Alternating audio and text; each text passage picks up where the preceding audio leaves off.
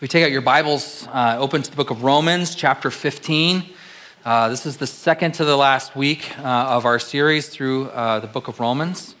And uh, it was tempting to try to do this whole last section all together. And then I thought that might be a one hour sermon and thought better of it. We're going to split it up into two parts. And I will say, you're welcome. You're welcome in advance. So. Uh, it is common for organizations and churches to keep in front of its people uh, their mission and their vision, right? Mission is the what, vision is the how, how we're going about this. And we do the same right here in our bulletin, right on the front. We have the mission statement of Bethel Church, which is leading people to a growing relationship with Jesus Christ. This means if you come to the church and you're an atheist, we welcome you here. We welcome your exploration of the Christian faith, but we're going to try to move you to an agnostic. If you're an agnostic and you come here, you're not so sure about this, and you're questioning and listening and joining us in the service, that is an awesome and an honor, and we want to move you to a theist. and if you're a theist, you believe there's a God, but you're not really sure about this Jesus thing, then we want to move you to a Christian theist. If you're a Christian theist, you've become a believer in the Lord Jesus Christ, then we want to move you to a mature disciple of Jesus. If you're a mature disciple of Jesus, we want to move you to being missional with the gospel for the sake of the lost. So, wherever you are on the spectrum, growth is what's important to us. We want to lead people to a growing relationship with Jesus Christ. How do we go about doing that? And on the back page, you can see our vision here. Uh, second box down, we, uh, we envision a caring community that equips the whole family of God to follow Jesus. In other words, we weren't meant to do this alone in isolation. We were meant to do this as a body, as a community, giving and receiving from one another so that we will grow together. So, a caring community that equips. This is an equipping church. We give a lot of instruction here, and it's not just top down instruction, but side to side. As you're in small groups and in various ministries, we're trying to equip one another to be a faithful disciple of Jesus, one who follows him and increasingly resembles him in the world. And we're doing this for the whole family of God. And by that, we don't just mean the nuclear family, or as I like to joke, this isn't just the Chuck E. Cheese of churches in town because we have a lot of kids, okay? We're talking about the baby bald heads to the old fella bald heads, okay? Everywhere in between. We want to minister to the whole family of God. So that's what that's sort of our mission and our vision. But interestingly, sometimes it's the values of an organization or a church or a ministry that go overlooked. And it is often the values that have a way of generating the conditions or the atmosphere or the culture of a place. Uh, and, and today we get to see some of the values of the Apostle Paul as he executes his God given ministry. And that's what we're going to draw out. So uh, we're going to, there's eight of them in, in total. We're going to look at four this week and four next week. And we're going to get a little bit of a running start going back to verse 19. So chapter Romans 15, starting about halfway through uh, verse 19. So from Jerusalem all the way around to Illyricum. I did my homework this week. I have fully proclaimed the gospel of Christ. It has always been my ambition to preach the gospel where Christ was not known, so that I would not be building on someone else's foundation. Rather, as it is written, those who were not told about him will see, and those who have not heard will understand. This is why I have often been hindered from coming to you. But now that there is no more place for me to work in these regions, and since I have been longing for many years to visit you, I plan to do so when I go to Spain. I hope to see you while passing through and to have you assist me on the journey there after I have enjoyed your company for a while. Pretty bold at the end there, right? Coming through, I want some assistance after I've enjoyed you. So just kind of inviting himself in. But so let's look at some of these values. First of all, Paul was committed to taking the gospel to the lost. And it shouldn't surprise us, right? We might say, well, yes, Paul was the apostle to the Gentiles. he had a particular burden and a priority to take the gospel to places where it was not known. So we would expect this value in him. In fact, as we went through the book of Acts in our previous series, we, we really saw the ministry strategy of Paul and this consistent progression that he went through, where he would come into a city and he would go first into the synagogue, a place where he would find Jewish, God fearing people looking for, hoping, and waiting for God's Messiah. And he would start with them to proclaim Jesus is that one that you've been waiting for. And very commonly, there would be a bit of a response, and then several would be very irate, and they would sort of chase him out into the streets. And when that occurred, he would move on then to the Gentile pagans in the community and would often have uh, a ministry with them. And so, whether Paul was starting with the Jewish hopeful or with the Gentile pagans, he was committed to taking the gospel to places where Jesus was not known. In fact, it seems to me that Paul was most at home on the road. Uh, he seemed to have a heart of, let's say, a gold miner to Alaskanize this. The Alaskan gold miner is always looking for virgin ground, new territory, something that hasn't yet been mined, because that looks particularly fruitful. And Paul seems to have this kind of mentality.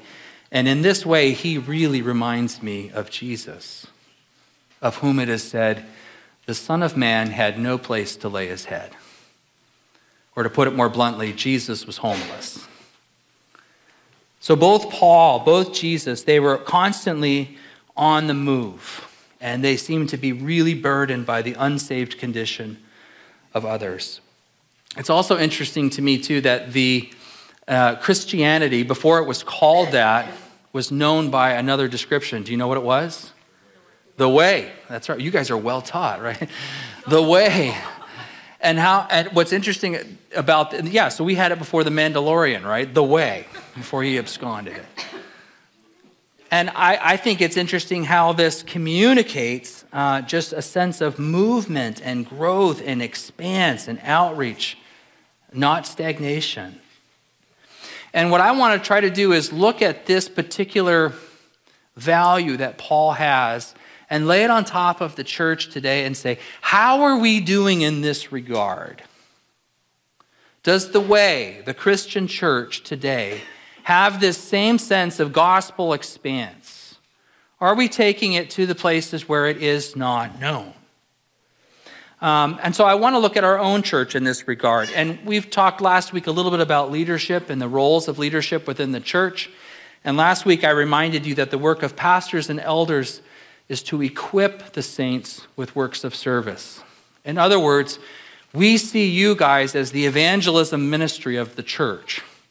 And we want to equip you with a clear understanding of the gospel and a sense of mission so that you will go to your unsaved friends and family members and neighbors and coworkers and that you will be the gospel outreach of the church. That is really our heartbeat. Um, and I, I have to be honest with you, I think there are some times where I wonder if we struggle in that regard. I wonder how strong we are in evangelism and mission in this particular church. Um, I, I think there are plenty of areas where, as a church, we're mature and we have strength. But if you were to pin me down and say, Where do you think we have a potential weakness? I would say, Outreach to our city gospel outreach to the city of Fairbanks. So let me put this more in a bit of a golf metaphor for you. Do we have any golfers in here? It's not even golf season. Oh, oh we got oh, like one, we got one one service and one previous service. They were going to all right. Well, now we have a foursome. We've got four golfers in the church. So let me put it this way. I think Bethel Church has an amazing long game. If you think about golf, the long game is off the tee. It's your driver. It's how far you can hit the ball. I think we have an excellent gospel long game as it's reflected in missions. Over 20 different missionaries and ministries supported by this church. Over 17% of our budget is directly tied to missions in this church. This summer and frequently, we're sending two different teams out on short term missions 25 people going to the DR, and another half dozen or so headed to Ethiopia. where we have a child sponsorship program of about 180 kids, most of whose sponsors are in this church now or have been in this church previously. So, my point is, I think we have an incredible long game. We send the gospel overseas into a lot of places far from here. I also think we have a really good, what I'll call, short game. This is, this is your putter, this is on the green. And as I see it, that's inside the walls of this church.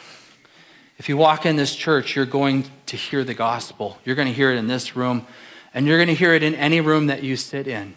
And we're going to proclaim it, and we're going to call you to respond to it. So I think the gospel is proclaimed here, and I think it's proclaimed way over there. So, what I would say is, what's the weakness in our game? I think it's the mid range game, it's our irons. Are we taking the gospel to this city where God has placed us? Do we get outside of the walls of this church? And do we have a missional influence to those around us? Or let me put it to you this way, and I mean to provoke you with this. So if you get mad, then mission has been accomplished, okay? If your personal frequency of sharing the gospel with unbelievers were normative across the body, would we be expanding or contracting as the church? I want you to think about it because it's so easy to think the gospel is what other people do, it's their responsibility. And no, I want to say it's yours and ours. What you are doing is indicative of what we all are doing. And so I want to challenge you and I want to encourage you too. I don't want to just poke you in the eye here.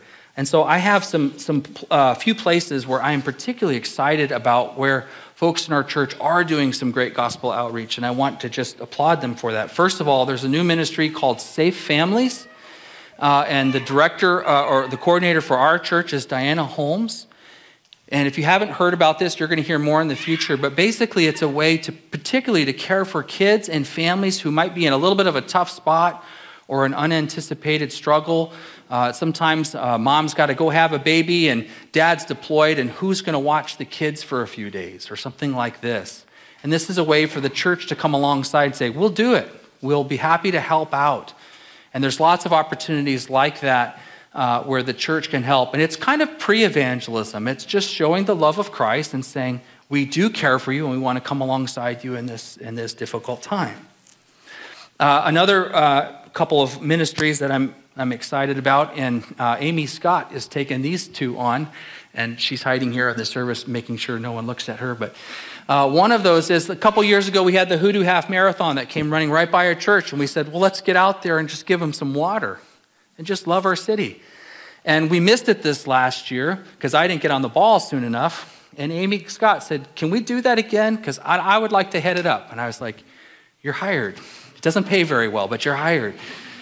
And additionally, another one that was on her heart was just to have kind of a coat swap for kids, for families. Like, hey, I'm done with this coat. Our kids have outgrown it. There's still life in it. Could take it down to Value Village, or we could bless another family in the church with it, or from the community. And so, this kind of a coat and clothing swap, winter clothes swap, has been a great way for people just to come in and get some better uh, stuff for their kids. I am really pleased with that kind of a, of a sensitivity and outreach to our community. I want to brag on another woman here, and she doesn't know I'm going to bring her up, but this last year and a half or so, Terry Langton has battled cancer and finds herself now in remission, praise God. But what you may or may not know about this is during that time when she was struggling with this, she was consistently sharing Christ with her caregivers. And many of them ended up coming to, to the church here to hear the gospel proclaimed. She got to share about the confidence and the hope that she has in Jesus Christ and the security she felt even in that difficult time. And I think that is profound and an excellent example of gospel witness.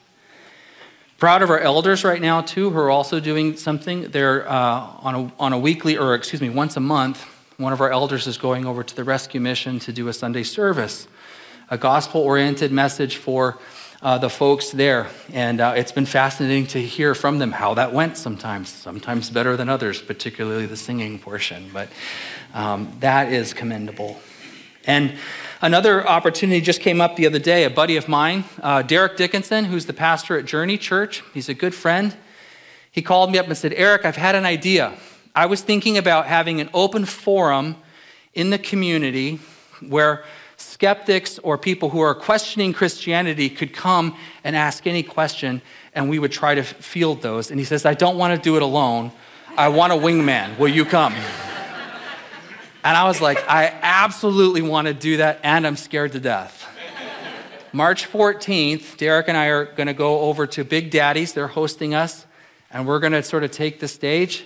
And 75 uh, meals have been purchased for people so that we can just take their questions and do our best to present what Christianity teaches on the issue. And I would beg for your prayers for this. I am excited to do it. Uh, and I'm also not inviting you, okay? So if you're a Christian, stay home. Uh, if you're one of these that is questioning uh, or a skeptic or, or curious about Christianity, um, then by all means come. Or if you want to bring a friend who is questioning, who might not darken the door of a church, but might come to a venue like that and take some barbecue and watch a couple pastors get roasted, then bring them. And um, we're going to do it. And I do, please, please pray for us for that. March 14. But here's what I want you to hear. If we believe that hell is real and that the gospel is true, then love for our neighbor should compel us to be actively looking for opportunities for gospel conversation and engagement with those who don't yet know Jesus. If hell is real and the gospel is true, we need to be on mission. Amen? Now, someone might say, well, that was Paul. That was his gifting. That was his calling. But Jesus also wants us to have this same heart for the lost. When he closes off his threefold parable about the lost coin and the lost sheep and the lost son, he concludes by saying this I tell you that in the same way, there will be more rejoicing in heaven over one sinner who repents than over 99 righteous people who don't need to repent. Gospel expanse, gospel outreach is not just the burden of the Apostle Paul or his value, it is the value of heaven. It is the value of Jesus Christ. It is the value of the angels there. It needs to be our value as well. So while Paul is pioneering into sort of new regions with the gospel, and that was his priority, we also find out that he's not just a drive by shooter, so to speak. He doesn't just drop in and drop gospel bombs and then run away. But he would embed himself in communities for as long as they would have him. And even where he might have had to flee for safety, he would come back and he would encourage or he would write to them and even at times correct them. He was a blessing to these communities and he was willing to receive blessing from them as well. Uh, so look with me at verse 23. But now that there is no more place for me to work in these regions, and since I have been longing for many years to visit you, I plan to do so when I go to Spain. I hope to see you while passing through and to have you assist me on my journey there after I have enjoyed your company for a while. So, the second value that we see here is Paul was committed to encouraging the saints, and he was willing to draw strength from them as well. And so, in this, I think we get a good picture of what Christian maturity looks like. Maturity in the body of Christ is not absolute independence, it's interdependence. It's give and take relationships of mutual blessing. I was talking to a missionary a number of years ago, and this, this man told me that he felt like his spiritual gift was autonomy. And I thought, I don't, I don't think so. I don't, I don't think that's number one, not on any of the spiritual gifts lists that I've ever seen.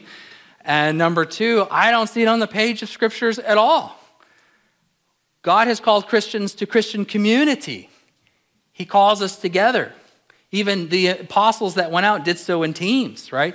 Disciples were sent out two by two. We're called to Christian community. In fact, the body of Christ, that whole metaphor is meant to convey the concept of interdependence right? 1 Corinthians 12 says, just as a body, though one, has many parts, but all its many parts form one body, so it is with Christ. For we were all baptized by one Spirit so as to form one body, whether Jews or Gentiles, slave or free, and we are all given the one Spirit to drink. So even so, the body is not made up of one part, but many. In other words, we have all of us been given a spiritual gift that God has entrusted to us that we are meant to use in service to the, the Christian body. Um, and I think it's fascinating that God Everybody has at least one, and nobody has all of them. So God has made like all of us somewhat incomplete so that we need one another. We depend upon each other. And you might be asking, you know, I don't know what my spiritual gift is. How would I even determine that? Uh, I've listed on your notes on the back side um, five different passages that I think list out the spiritual gifts. And I will say, I don't know that these are exhaustive. There may be others but I'd stay pretty concise to, pretty tight to what the scripture says rather than coming up with your own, like autonomy or something like this. Some of you might say, I have the spiritual gift of snow machining. No, you don't. And I think also one of the ways we are able to determine what our spiritual gift is is not just because we select it, but very often it's what other Christians tell us when they say, this is a way that you bless me. This is a way you encourage me or help me grow. And I think that's really the purest way we might see what somebody's spiritual gift is. So I'm going to run this through my life so you can see it in me a little bit. I'll be the example here.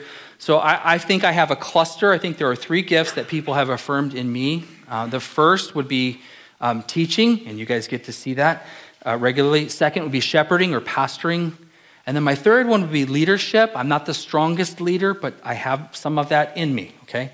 So that I would see as my, my gift makeup. And I know some of you are going, what are your non gifts? What's at the bottom of the list?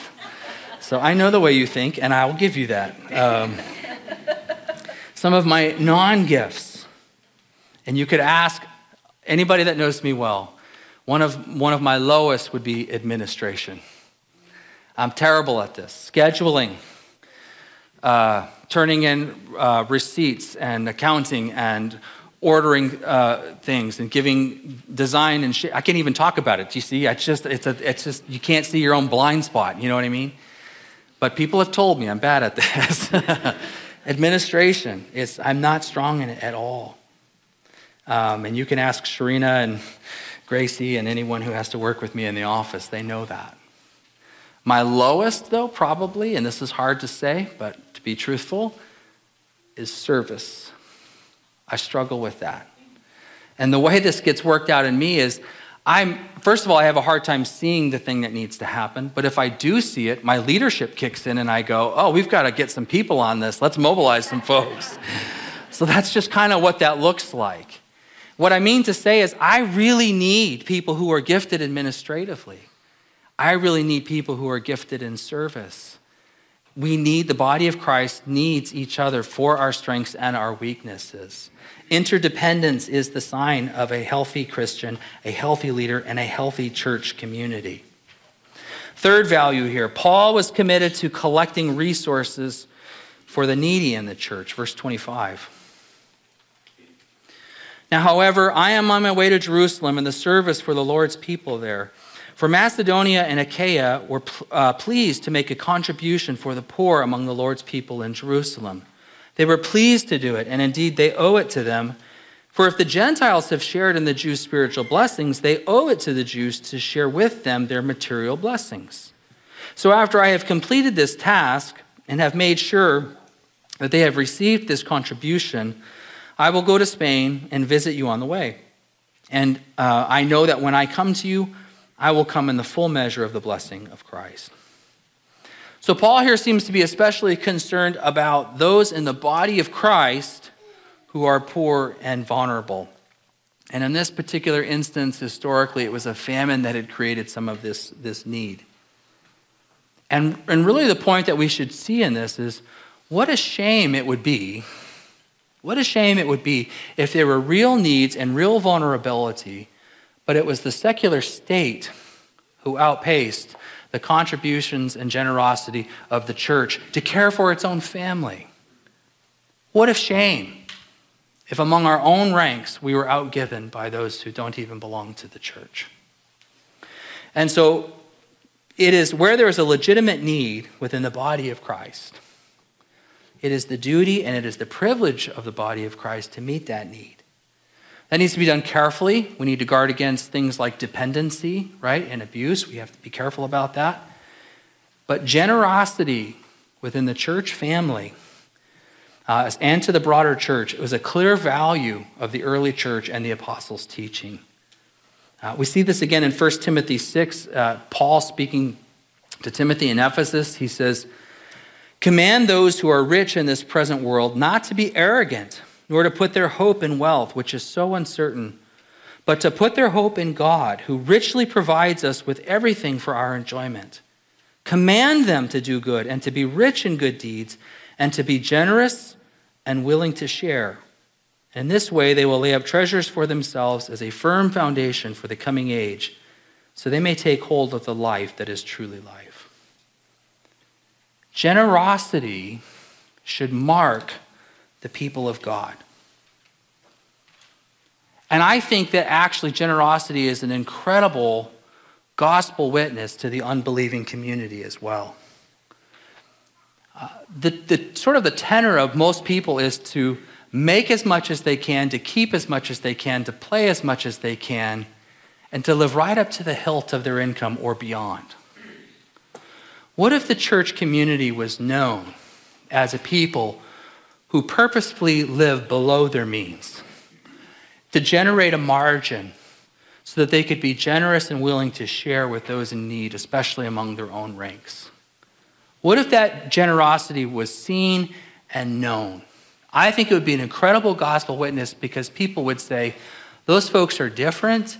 Their hearts have clearly been changed by something because they're not living the same selfish way that others are. Um, one of the ways that we get to do that here at Bethel Church, uh, we have what we call a benevolent fund. And you may not know about this. We don't uh, talk about it too much, but I want to talk about it this morning. Um, this is a fund that we have, whereas we learn about people in our church that maybe had a tough month or ha- having trouble making ends meet or need a little help. Some crisis came up they didn't see. Uh, we have a fund that the pastors, elders, and deacons can uh, distribute to them. Uh, and you can give to this fund if you want. Uh, just notate that on your check or however you're giving it, specifically that it's for benevolence. And I'll tell you that right now that account's in great shape, and so I, am not trying to whip up money for that. Uh, we've been really blessed to be able to give it in, in different places, but it's, it's still in, in good shape. Uh, but maybe sometime you know a friend who is in a place of need, and they might be too scared to say anything, and you might contact the pastors or elders and say, I think this person could use a little help, and we'll look into it for you. Or if it's you and you go, I didn't see this coming, and I'm stuck, I need help, uh, please ask us. It's the privilege of the body of Christ to help out. Maybe you find yourself with a little extra windfall you didn't see, and you might go, I know what I can do with this. I can put this in the benevolent fund for that day when it's needed by someone else. So, just something to think about there. Fourth value, last one here Paul was committed to a prayer based ministry. Verse 30. I urge you, brothers and sisters, by our Lord Jesus Christ and by the love of the Spirit, to join me in my struggle by praying to God for me. Pray that I may be kept safe from the unbelievers in Judea, and that the contribution I take to Jerusalem may be favorably received by the Lord's people there, so that I come to you with joy by God's will and in your company be refreshed. The God of peace be with you all. Amen. So, the question that I want to ask you to consider is where does prayer fit into your present life and ministry? How does it factor into your everyday discipleship? When life gets hard, challenges come, unanticipated adversity arises, what is your tendency? Do you roll up your sleeves to get to work? Or do you drop to your knees and pray that God would intervene? I know my own tendency is get to work, make a list. What do I need to do? And I know my tendency needs to be to go to God, to go to God first. Um, and, and, I'm going to be really transparent here. I noticed in my own life uh, how prayer has gotten crowded out. And sort of the chief thing in my life that I think crowds out prayer is my phone. And what happens is we have these little moments of margin in our life. And unfortunately, in my own life, and I suspect in many of yours, what we tend to do is fill every gap with a glance to the phone. Whether we're checking email or texting or the weather or playing Candy Crush or whatever it is you do, we, we have this thing that acts like a pacifier in our life, right? To satiate us for a moment, but not to nourish us or to give us any real good. And I've noticed in my life that it tends to crowd out those little gaps that often before were used for prayer. So that I am finding that I need to not just get rid of my phone, that's not going to happen, that's not the world we live in, but I need to set aside time for prayer. Um, I remember as a college student, um, my home church in Apple Valley hired me to, to come home on weekends to kind of restart the youth group there. Um, and so at, on Fridays, I would leave school and I would drive home in my 1981 Toyota blue SR5 manual pickup truck. Wish I still had it. Uh, and it didn't have any kind of cassette tape or radio that really worked. So that hour and a half drive from school uh, home to my home church was the time that I would pray. And I would pray for the ministry that was going to happen that weekend. And then after the weekend, I'd drive back on Sunday nights to school and I would pray on the way back. I had three hours of concerted prayer on a weekend in that, that little blue truck. And that cab became a sanctuary for me. My truck today is well equipped with the ability to connect wirelessly to my phone so that all I have to do is hit the button and make a phone call and talk as I'm driving. And many of you have been on the other end of those phone calls.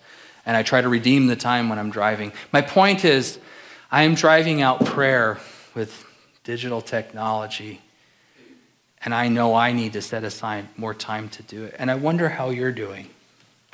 There was a organization, Time Inc., did a study on the habits of media habits of 20 year olds. You ready for this? Media habits of 20 year olds change media sources 27 times an hour. I don't even know how that's possible. Um, that same group, they check their phone 190 times per day. 190 times a day. I, I, don't, I kind of don't want to count how many times I check my phone a day. It could be close. What I'm saying is, I know I and we need to set aside time for prayer. Um, I do want to uh, affirm, there's a couple in this church, um, they pray for me every Sunday uh, on their way here from their home to church, and it's John and then Lingus. And they've done it for years, and it is a blessing. So if I ever bomb on a sermon, you know they neglected to pray for me that day. that day is their fault, right? Prayer moves the hand of God. I don't understand that. He asks us to pray. He is a sovereign agent, and yet he says, pray. He calls us to do that.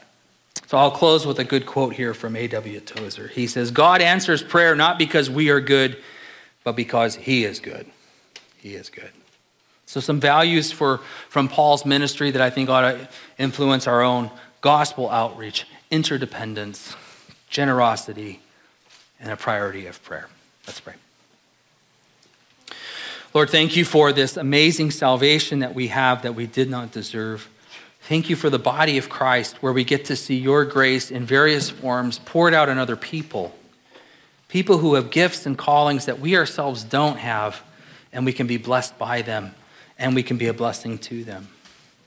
And Lord, I pray that we would see ourselves not just as an isolated secular or an isolated church secluded up here on the hillside, happy to be saved but we would see ourselves as an outpost of heaven, given a mission to take the gospel to the unbelieving world, and that we would be ambassadors for you, looking for regular gospel conversations and opportunity to share the good news of what you've done for us in Christ Jesus. Help us to remember that hell is real, the gospel is true, and people need it. May we love them enough to take it to them. For it's in Christ's name we pray. Amen.